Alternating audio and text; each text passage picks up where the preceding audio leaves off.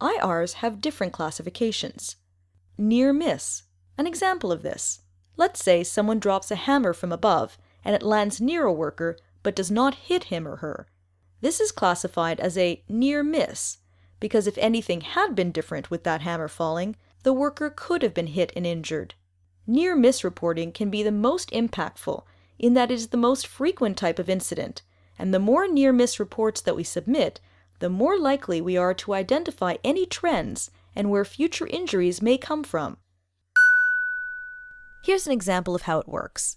Let's assume you want to contribute certain interests in a privately held business to a family trust. However, you're not comfortable with giving your trustee investment responsibilities for this closely held asset. If the trust is located in Delaware or Nevada, you can designate yourself as the investment advisor for your family's interests in the business, and the trustee will not have any authority to participate in decisions regarding the business.